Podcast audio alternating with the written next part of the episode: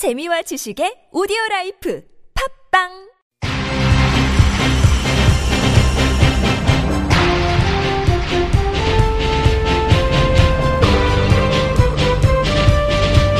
색다른 시선 김종배입니다.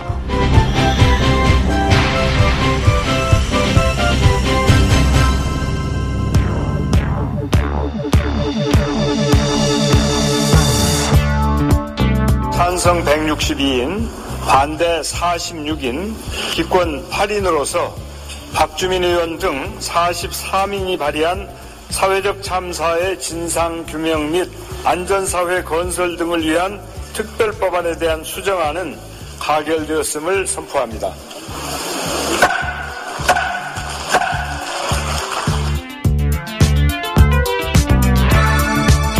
지금의 이 땅땅땅 소리가 어이없게 참사를 빚어내는 무책임에, 음험하게 참사의 진실을 은폐하는 간교함에, 그리고 황당하게 유골을 숨기는 몰상식에 대못을 박는 망칫소리가 되기를 기원합니다.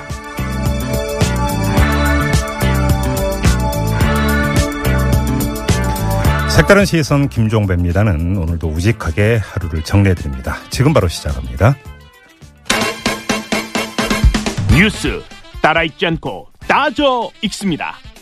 시사통과 똑 기자의 뉴스 해부.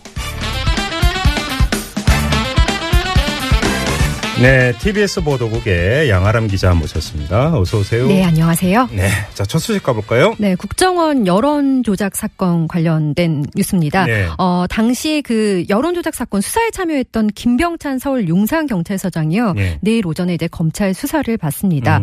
김 서장은 당시에 서울지방경찰청 수사 2기장이었는데요. 네. 수서 경찰서에서 받은 그 국정원 여직원의 노트북을 분석해서 대선 후보였던 박근혜 후보는 지지하고 문재인 후보는 비방하는 그런 여론 조작 정황을 포착하고도요, 제대로 수사를 하지 않은 의혹을 받고 있습니다. 네. 게다가 이제 여기에 국정원의 수사 상황을 알려준 의혹을 받고 있는데요. 네, 국정원 여직원 오피스텔 앞에서 이제 대치가 이뤄졌던 날 이제 기억을 하시는지 모르겠는데 당시 뭐 여직원 감금이다 아니면 뭐 셀프 감금이다, 잠금이다 뭐 이런 논란이 후에 계속 지속이 됐잖아요. 예, 근데 이제 그날에 당시 국정원 서울경찰청 연락관과 이 김병찬 서장이 40여 차례나 연락을 주고받았습니다. 받은 의혹을 받고 있습니다. 네네. 그런데 이제 이를 두고서 일부 언론이 검찰과 경찰의 갈등으로 몰아가고 있고요. 이제 여기에다가 이미 무죄 판결이 난 사건인데 같은 건으로 또 기소를 하는 건 안 된다. 이런 여론을 형성하는 분위기입니다. 뭐 일사부재의 원칙 위반이니 이런 얘기를 하던데요. 자, 이 문제 한번 전문가 연결해서 도움 말씀 들어보도록 하겠습니다. 최강욱 변호사 연결합니다. 여보세요. 예, 안녕하세요. 예, 안녕하세요, 변호사님. 예.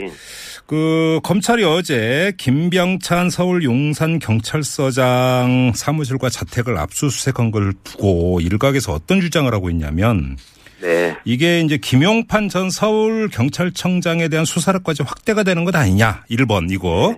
네. 2번, 네, 만약에 이렇게 된다면 이건 일사부재리 원칙에 어긋나는 것 아니냐, 이렇게 주장을 하고 있습니다. 어떻게 봐야 되는 겁니까? 일단 수사를 할 필요성, 그러니까 뭐를 밝히기 위한 수사냐를 보시는 게 중요한 것 같고요. 예. 김용판 씨가 과거에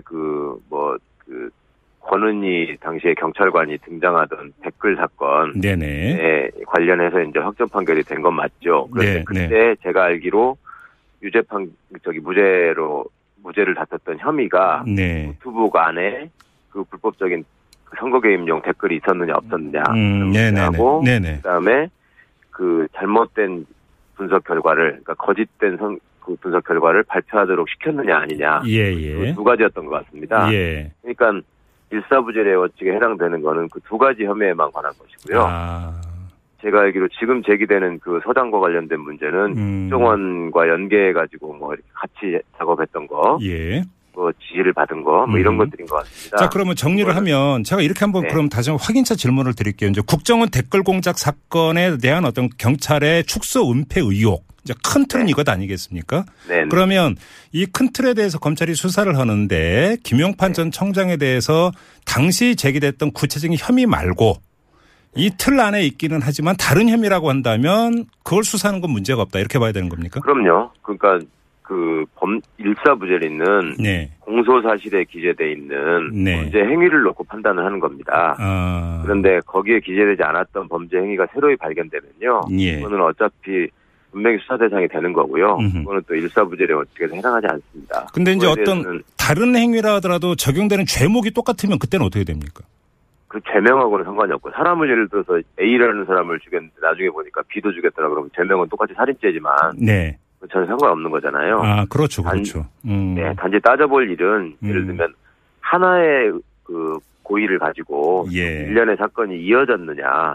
뭐 그래서 이거는 포괄일죄에 해당된다. 예를 들면 네. 뭐 그런 식으로 다툴 수 있는 지점이 있을지는 모르겠는데요. 지금 보면은 김용판 씨가 무죄가 확정돼 있던 부분은 자기가 서울경찰청장으로서 지시했던 부분에 관한 재판을 받은 거고요. 예. 그다음에 이 부분은 이제 국정원과의 공모 여부를 밝히는 거기 때문에요. 정확히 말하면 범죄 성격이 좀 다르죠. 아 그렇군요. 그러면 뭐 좀 일각에서 이거 일사부재리 원칙에 위배되는 거 아니냐는 주장 자체가 그 핀트가 안 맞는 주장일 수도 있네요. 그러면 뭐 그 김용판 씨를 보호하고자 하는 쪽에서는 충분히 해볼 만한 주장이겠죠. 한번 아. 털리지 않았냐 뭐 이런 얘기인데. 예. 이거는 법률적으로 정교히 따져보는 얘기는 아닌 것 같아요. 그러니까 그걸 이제 다른 버전으로 바꿔서 번역하면 왜 수사하느냐 이런 주장으로도 이해를 할 수 있겠네요. 그러면 그렇죠. 결국 그 얘기죠. 아니 국민된 입장에서 예. 그때는 과거에 그런 사실들이 있었고 김용판 씨가 당연히 무죄라고 사람들이 생각하지 않지 않습니까? 예예. 예.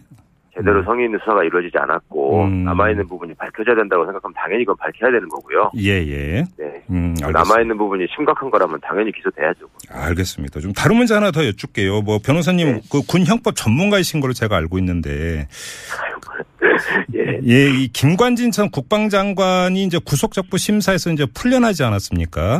네. 근데 어제 저희가 한번 짚기는 했는데 이 이제 그 재판부에서는 이게 범죄 성립 여부를 두고 다툼의 여지가 있다 이런 판단을 네. 했다라는 건데 네. 이 문제의 핵심이 김관진 당시 국방장관에게 군형법 94조 그러니까 군인의 네. 정치관여 금지 조항을 적용하는 게 성립되는 이야기이냐 국방장관은 네. 민간인 아니냐.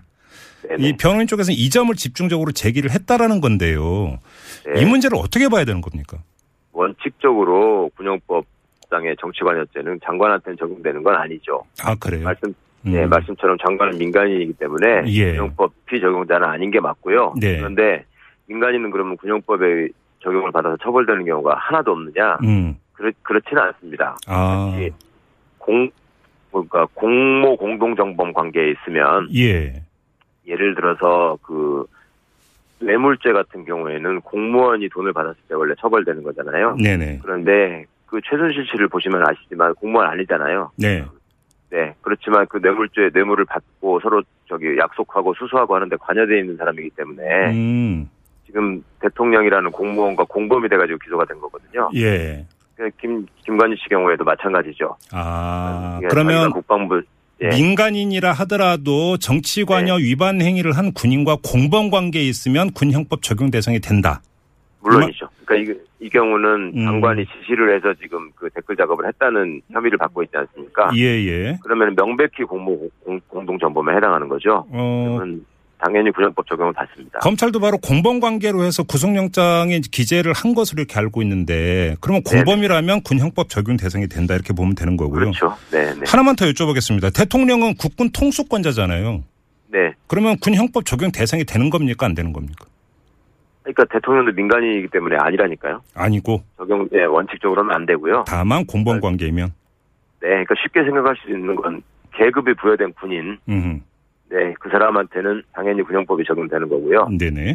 그렇지 않은 민간인의 신분을 가진 사람은 예. 공범관계가 성립될 때 적용된다. 네. 그러면 만약에 그 구속 적부 심사를 했던 재판부에서 바로 이 점을 주목해서 만약에 석방 결정을 내렸다라고 한다면 이건 좀 잘못된 판단일 수도 있다. 변호사님 이렇게 보시는 거예요? 장관이니까 군형법이 적용 안 됐는데 왜 적용해서 수사를 하느냐라는 이유로 석방을 했다면 명백히 잘못한 거죠, 그건. 아, 그럼 명백히 네. 잘못된 판단이다? 네네. 알겠습니다. 이것도 상당히 지금 쟁점이 될 수가 있을 것 같아서 한번 거듭 여쭤봤던 거고요. 자, 오늘 말씀 여기까지 듣겠습니다. 고맙습니다, 변호사님. 네, 선생님. 감사합니다. 네. 네, 그러니까 그 김병찬 용산경찰 서장 같은 경우는 큰 틀에서 같은 사건이라 하더라도 다른 혐의 발견되면 수사 가능하다. 이렇게 좀 정리를 해 주신 거죠. 그러니까 네. 김용판 전 서울경찰청장 같은 경우가 네. 여기에 해당이 되는 건데 왜냐하면 그 기소가 돼가지고 대법원에서 최종적으로 무죄 확정 판결을 받았으니까 만약에 김병찬 용산경찰서장 수사다가 또 김용판 전 경찰청장 네. 수사에서 기소하면 그게 일사부재리 원칙 위배 아니냐 이 얘기인 것이죠. 근데 네. 그게 아니라고 하는 게 최강욱 변호사의 아주 명쾌한 설명이었던 거고요. 자, 다음으로 넘어가죠. 네, 검찰이 어제 그 국정원 특수활동비 1억 원을 받은 의혹이 있는 자유한국당 최경환 의원을 28일에 피의자 신분으로 조사하겠다고 했거든요. 네, 그랬죠. 그런데 최경환 의원이 소환에 응할 수 없다 이렇게 나섰습니다. 네. 최 의원이 오늘 국회의원총회에서 이런 발언을 했는데요. 특검법 발의 등 공정한 수사를 받을 제도적인 장치를 당에서 마련해달라. 네. 그러니까 지금 진행되는 수사는 공정하지 못하기 때문에 수사에 협조할 수 없다는 겁니다. 네. 현재 검찰은 자기를 죽이는 데 혈안이 돼 있고요. 이번 수사는 목표와 기획이 있다면서 네. 터무니없는 정치보복 수사에 임할 수 없다. 이런 검찰의 수사를 맡겨선 안 된다. 고 주장을 했습니다. 피의자 치고 자기에 대한 검찰 수사를 공정하다고 이야기하는 사람이 있을까요? 네. 근데 둘째 치고 네. 최경환 의원에게 뭐 직접 1억 원을 건넸다라는 진술까지 지금 나온 상황 아니겠습니까? 그렇죠. 실제 진술이 나왔죠. 네. 네. 그런데 이제 그 최 의원 말에 정우택 원내대표가 또 가세를 했거든요. 네. 최 의원 말고도 자유한국당 의원들에게 압박이 가해지고 있는데 보복 정치를 하는 문재인 정부에 대한 규탄 대회라도 열어야 하는 거 아니냐 이렇게 말을 했다고요. 예. 그리고 이제 이런 어려운 여건 속에서 강력한 동지의 의식으로 뭉치면 산다 이렇게 말을 했다고 하네요. 뭐 대한민국에는 집회 시위의 자유가 보장이 되어 있으니까 규탄 대회를 여는 건 이제 자유인 것 같은데 동지의 얘기하니까 갑자기 한 인물이 떠오르는데요. 네, 누구 말씀하세요? 홍준표 대표. 왜냐하면 그 최경환 의원하고 서청원 의원은 당에서 쫓아내야 된다고 네. 이야기했던 분이 홍준표 대표 아니겠습니까? 이 동지의 얘기에 대해서 홍준표 대표는 뭐라고 생각할지가 정말 궁금한데 네. 말씀이 없는 것 같더라고요. 이런 게 하루 종일 뉴스를 보는데 없는 것 같아서. 자, 전화로 말씀 듣고 이어가도록 하겠습니다. 뉴스를 보는 새로운 방법, 색다른 시선 김종배입니다를 듣고 계십니다.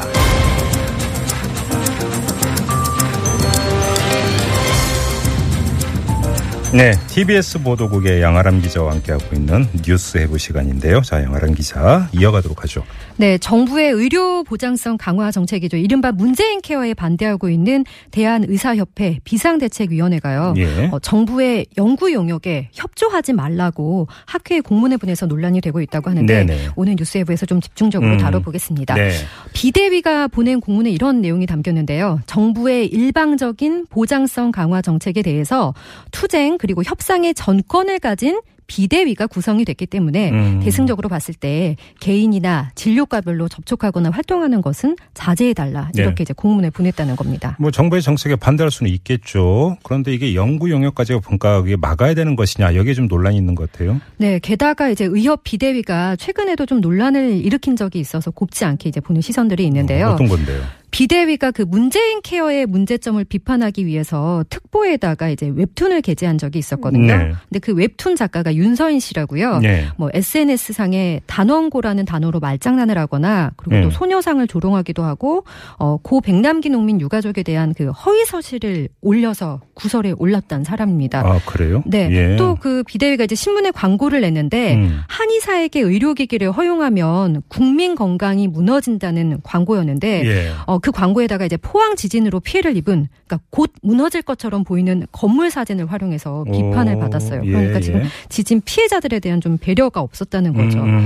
여기에다가 이제 그 비대위의 핵심 멤버인 이동욱 사무총장이나 최대집 투쟁위원장의 성향이 눈길을 끄는데요. 그래요? 네. 예, 아니 어떤 인물들인데요? 이들 이제 뭐 대표적인 몇 가지 발언을 좀 소개해드리면요. 예. 이동욱 사무총장 같은 경우는 국정원이 청와대에 건넨 특수활동비가 범죄면 검찰이 법무부에 건넨 특수활동비도 같은 범죄 아니냐.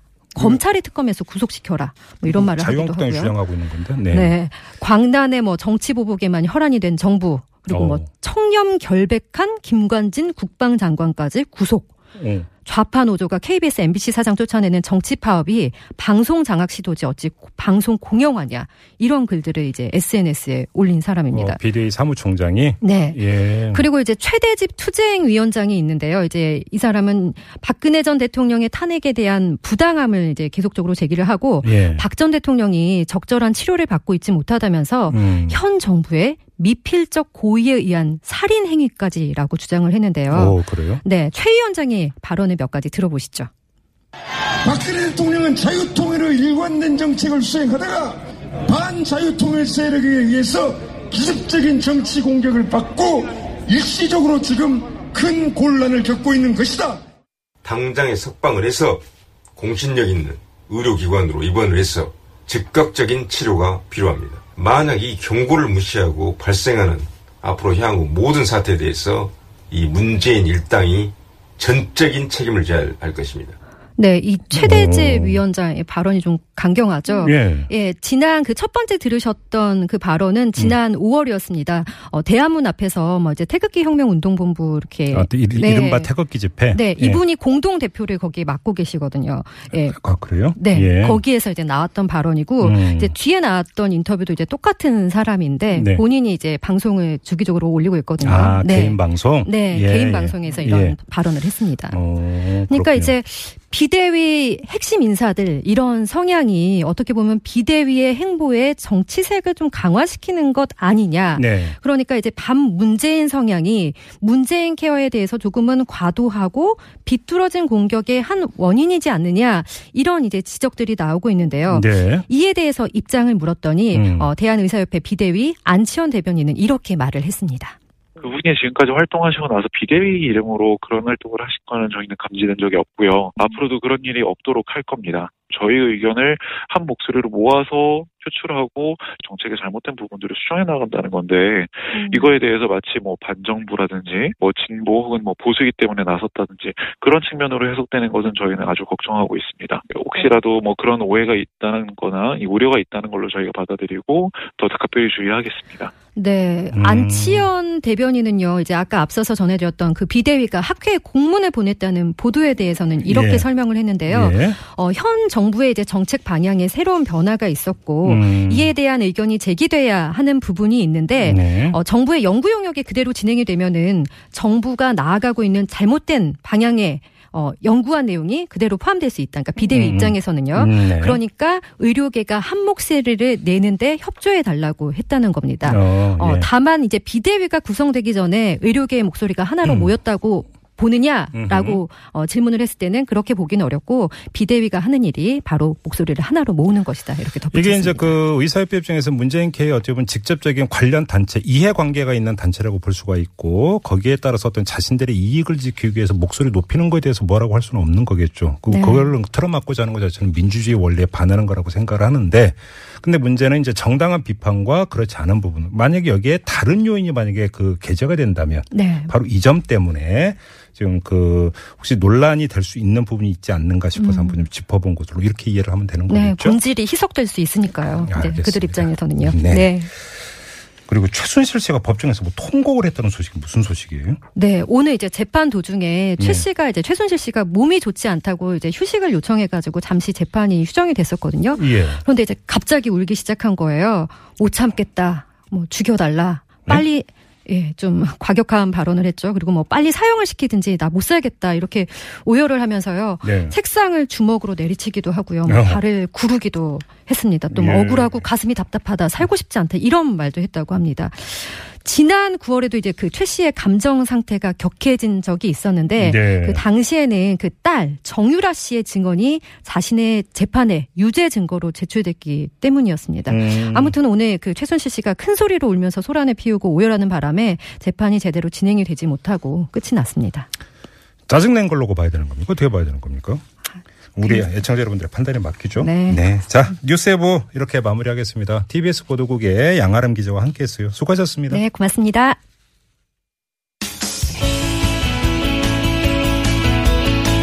청취자 여러분의 다양한 의견이 모여 색다른 시선이 만들어집니다. tbs 앱으로 방송 들으시면서 바로바로 의견 보내주실 수 있는데요. 앱을 통해 참여가 어려우신 분들은 50원의 유료 문자 우물정 연구오일이나 카카오톡 플러스 친구를 통해서도 참여하실 수 있습니다. 여러분만의 색다른 시선 기다립니다.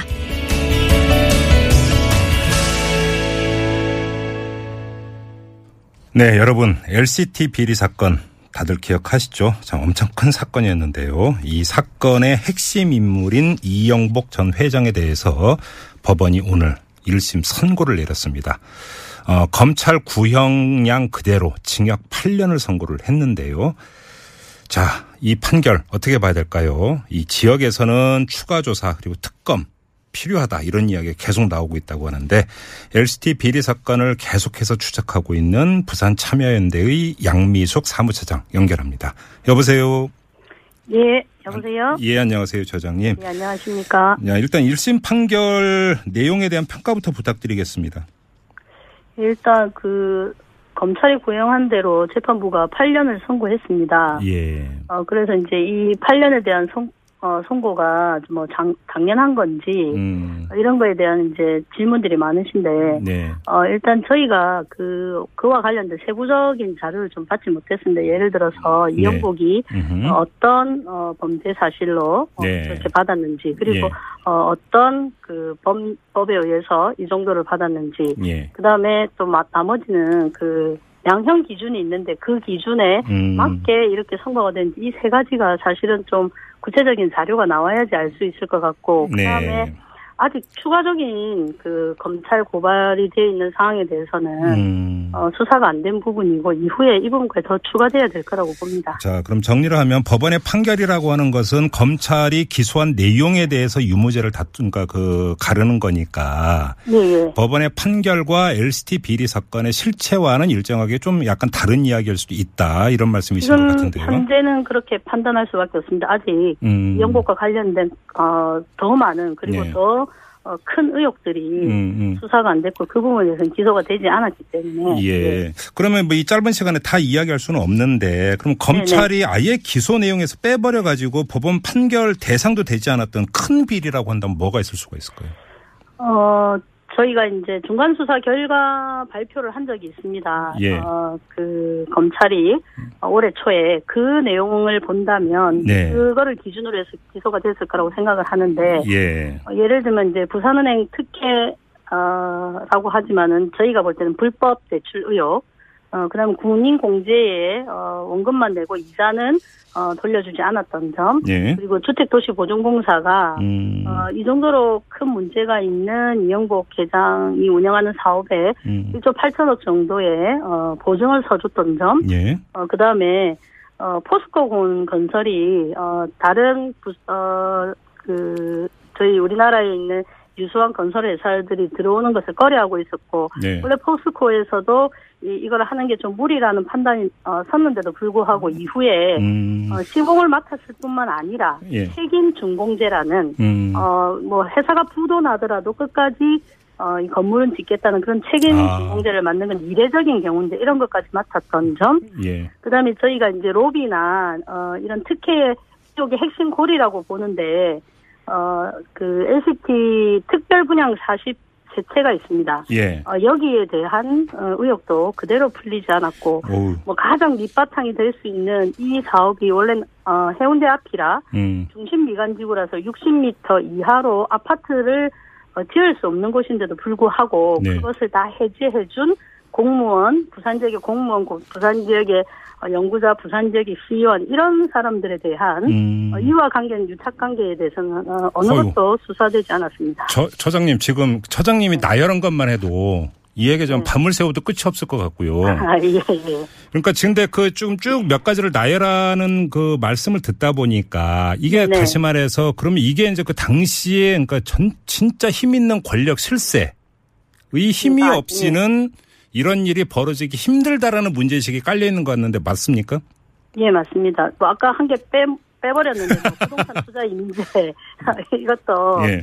정말로 이 한 건물의 부동산 투자 임대가 지정된 곳은 이것뿐이 없습니다. 이 부동산 투자 이민자라는 게 이 LST 이제 이거 분양을 받으면 영주권을 준다, 네. 이거 말씀하시는 거죠? 그렇죠. 몇억 이상 투자하게 되면 그 기간에 네. 정한 바에 의해서 네. 예, 영주권을 주는 그런 겁니다. 그래서 이제 중국이나 외국인 투자를 활성화하기 위한 건 보통 뭐 제주도나 네. 강원도나 인천 이런데 지구 단위별로 그렇죠. 지정되는 게 일반적인데 예.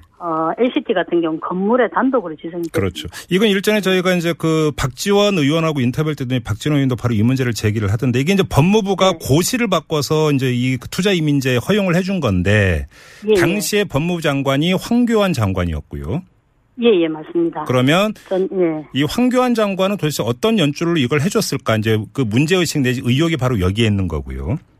예 그게 이제 그 전에 예. 신청했을 때 법무부 장관이 이제 황교안 전 법무부 장관 법무부 장관은 특혜 의혹이 있기 때문에 네. 부동산 투자 이민제를 지정할 수 없다라고 했습니다. 법무부. 아 잠깐만요. 그러니까 황교안 장관 네. 전에 이전의 장관은 기억이 안 나서 법무부 장관은 예. 투자 이민제 지정이 특혜로 오해받을 수 있고 특혜의 소지가 있기 때문에 투자 이민제를 해줄 수 없다라고 했는데 황교안 총리가 되면서 예. 전격적으로 지정이 됐고 또 이제 그 부산 지역의 지역 신문의 어떤 디지털 뉴스에서 네. 전 지검장 출신이고 예. 현재는 이제 변호사 활동을 하는 이제 그 석동현 변호사가 네. 자기가 이 부동산 투자 이민제를 지정하기 위해서 많이 노력했다 이런 발언도 한 적이 있었습니다. 그러면 검찰이 그 황교안 당시 장관에 대한 그 조사는 이루어지지를 않았던 겁니까? 저희가 들은 바에 의하면 네. 그러니까 작년 검찰이 부산지검 이제 LCT 부분을 수사할 때, 네. 이 부동산 예를 들어서 이제 석동현 관련 부동산 네. 투자 이민제 관련해서 석동현 변호사 관련 검찰 수사를 하려고 했지만, 네. 중앙에서 수사를 두 번이나 무마시켰다는 그런 소문이 일단 부산에서는 돌았습니다. 그럼 이게 수사 시점이 예. 박근혜 정권 때였고 당시 황교안 장관은 이제 총리로 이제 그 영전에서 총리를 맡고 있을 때 말씀하시는 거죠? 예, 맞습니다. 예, 예. 알겠습니다. 그리고 부산은행 불법 대출권은 어떤 이야기입니까? 부산은행의 경우는 브릿지 대출이라고 해서 네. 여러 가지 대출을 해줬는데 최종적으로 그 BNK 금융지주회사에서 예. 전체 PFV의 한 60% 이상이 되는 예. 1조 1,500억 정도를 BNK 금융지주회사, 이건 부산은행, 경남은행, 예. 그다음에 BNK 캐피탈 이런 것들이 총 합쳐서 그 정도로 대출을 예. 해주게 됩니다. 예. 근데 이제 누군가 보더라도 이게 이제 내부 규정에 어긋난다고 합니다. 근데도 불구하고 이제 또 회의를 해서 네. 통과되었기 때문에 무리 없다라고 하지만, 네. 그 부산은행 특혜 대출이 여전히 의혹이 해소되지 않고 있는 부분이라고 지금 할 수 그러면 이제 그 의혹은 부산은행이 이렇게까지 이제 특혜 사실상 이제 아까 불법 대출이라는 표현까지 쓰셨습니다만 이렇게까지 한 데는 또 뒤에 무슨 힘이 작동을 했을 것이다라고 보시는 거고요. 그렇죠. 이거는 지역에서 가능한 일이 아닌 것 같고 아까 말씀드린 대로 부동산 투자 이민제나 포스코 건설의 책임 준공, 예. 그다음에 부산은행 특혜 대출, 불법 대출 이런 것들은 중앙의 정치권, 중앙정부랑 밀접하게 네. 이어져 있을 거라고 저희가 추정하고 있습니다. 알겠습니다. 아까 쭉 나열했던 거 다 여기서 짓기는 뭐하고 포스코 건설이 네. 이제 참여한 것 같은 경우도 국내 유수의 건설사가 다른 건설사는 네. 다 참여를 기피했는데 그것도 네. 파격적으로 참여를 한 데에는 또 뭔가 힘이 작동을 했을 거다 이런 건데 네.